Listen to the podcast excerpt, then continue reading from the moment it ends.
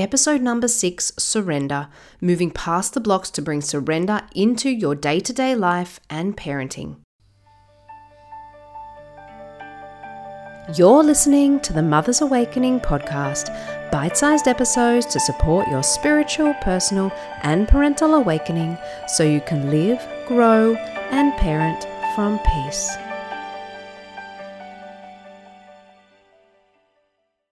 Hi, guys, my name is Jessica Crino. I'm a spiritual mindset and parenting coach and mother to three beautiful boys. I hope you've had a good week. We're on holidays now, which is so beautiful. I just love holidays, and my husband's a teacher, so we're very, very blessed to have him at home with us um, for some really good quality family time. So, this week, I'd like to talk about my absolute favorite topic and what I believe to be the most potent spiritual principle, and that is surrender.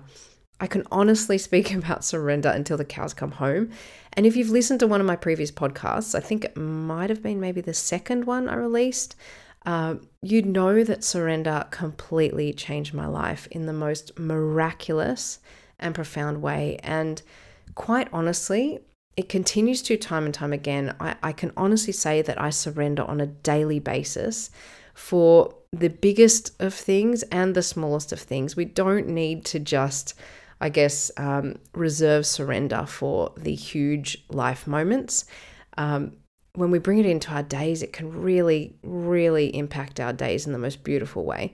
So, what I came to realize a long time ago was that surrender and parenting goes hand in hand. Surrender is such a powerful parenting tool, and when we use it, we can really impact our relationship with our kids, the way our day goes, everything in parenting can be impacted by surrender. So, before I start, I need to establish that surrender is not giving up. I wrote a post about surrender on Facebook recently, and a lady responded saying that she refuses to give up. And I can understand why. The concept of surrender can, I guess, be elusive but in the context that I'm speaking of it, surrender is not giving up. It's it's the cultivation or I guess the access to a deep grounding in faith and a trust that that something far greater than us is there to help us. It's saying, I'm open to your plan, God, and I'm ready to be shown how to implement it into my life. It is not saying, I give up in a defeatist way coming at it from this angle actually turns us into victims, whereas true surrender actually empowers us in a huge, huge way. It is not only a deep trust and faith, but I guess it creates a, a direct link to God. And, and this is the way I see it. I see it that it's like opening a channel directly to the divine and it and it's opening ourselves up to divine solutions. And if I'm completely honest, the solutions are always there. They're waiting for us, but surrender just kind of opens that portal. It's it is. It's like a like a flick of a switch that opens that that connection to God. In parenting in particular, surrender can be invaluable. As I mentioned, it is it is the most powerful parenting principle that I use personally because it removes the stress and the anxiety of needing to work everything out for ourselves. When we surrender, we're always shown the way. So if there's a situation with your child that you don't know how to handle, the act of surrender will open you up to the guidance in the form of, you know, knowing in your gut what to do, or um, to, you know, you can be led to a particular book or a particular conversation with someone or a particular professional that can help your child or to help you. The truth is, you're not alone. You're not alone in your parenting. You have available to you the ability to literally open up and let God work through you in your parenting, to let God show you what to do. When we don't surrender, we decide to do it alone. It's a decision. We, we decide, we choose to close the channel. We close the channel to guidance, which makes it really hard to see the, the signs when they come. So, as incredible as this sounds, I know it sounds incredible, but the reality is is that it can be incredibly hard to surrender. there are innate ways that we all naturally fight against it. And this comes especially today when we're all wired, and to be honest, becoming more increasingly wired to control every aspect of our lives. Technology has allowed us to be so comfortable, which is all well and good. You know, we're creatures that naturally like to solve problems, but, but, without being conscious of this, we are subject to the risk of letting go of surrender, of decreasing our ability to surrender and to relinquish control. It is very different. It's a very different energy to be in control but adaptive in your life than to be in control and resistant to change or to flow or to the unexpected. So, what I've come to realize is that the reasons why people find it so hard to surrender are mainly due to five things. And I'm going to read these out and I'll give you uh, mantras to counteract these. So, number one, people base their worth on their achievements or particular outcomes in their lives and fear that if the outcome they are hoping for doesn't come into fruition, they will be worth less. If this is you, start with the mantras I am enough. My worth is derived from who I am as opposed to what I achieve, and it is safe to derive my worth from who I am. Number two, people are attached to the idea of a particular outcome and fear that the outcome that follows surrender may not be one that they're hoping for. If this is you, start with the mantras I know that God's plan is best and for the highest good. It is safe for me to put my trust in God's plan, whatever the outcome may be.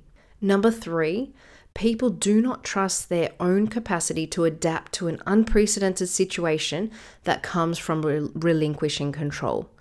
If this is you, start with the mantras I am adaptive. It is safe to be adaptive, and it is possible for me to be adaptive.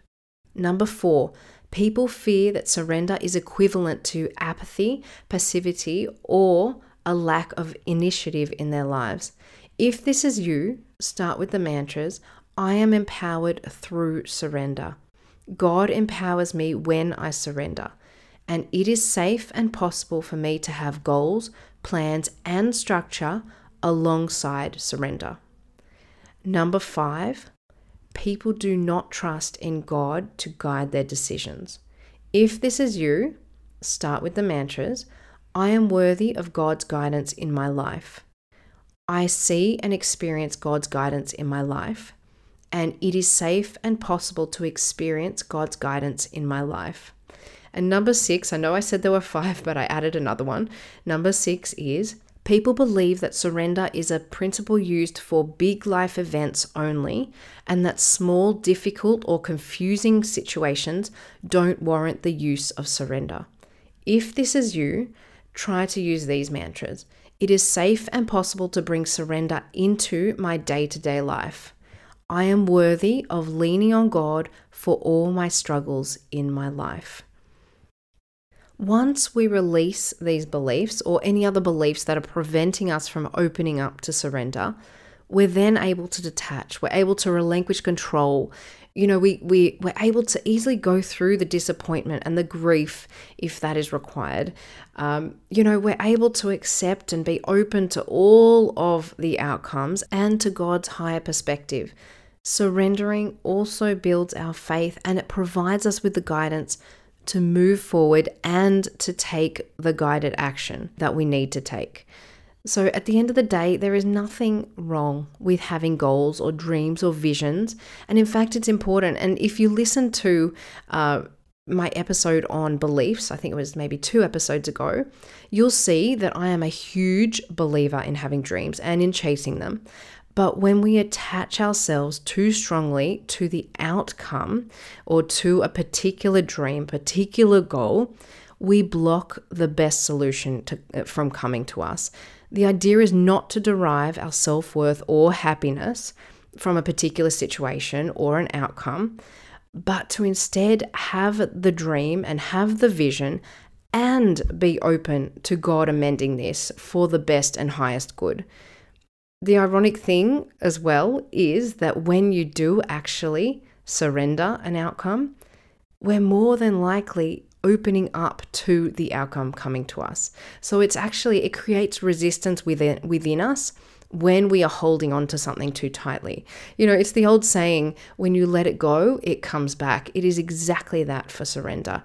When you're able to let the idea of it go, that's when you open up to it coming to you. Okay, so let's start with the practices. On an outer action level, as simple as it sounds, we need to make more time for prayer, for, for meditation, for stillness, for presence. Giving yourself space to be is the best way to get to a place of being able to surrender and to surrender easily and to strengthen that, you know, spiritual connection with God because surrender truly is grounded in having a relationship with God, in keeping the channel open. So, the more time you actually make for this spiritual connection, the more you're able to actually surrender when you want to, or when you need to, or, you know, on a daily basis. When it comes to inner work, Obviously, connecting to God is inner work, but in addition to this, we really do need to work on our mindset level and being open to change, being open to detachment, being open to acceptance, being, you know, open to a higher perspective than our own, just as we did earlier. But regardless of where you sit on the scale of, you know, being able to surrender and not being able to surrender, we can always surrender some more. I, like, in my opinion, you can always strengthen surrender. So, I want to try something now. If you're not driving or if you're not doing something that requires you to have your eyes open, close your eyes. And I want you to imagine a situation that you're currently struggling with. This can be in your parenting or in life in general. Now, I want you to ask God to take care of the situation and have the intention to completely let it go to let go of your attachment and to let go of any particular ideas of what the outcome should be. And now I want you to reflect on what your re- reaction was.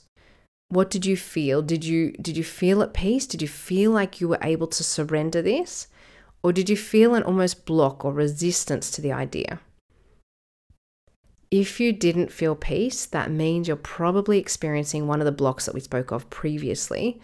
And in which case, you can actually go back to that part of the episode and repeat the appropriate mantra and kind of build that into your day, into your, um, you know, morning and evening rituals or prayers, or put a reminder in your phone if you need to.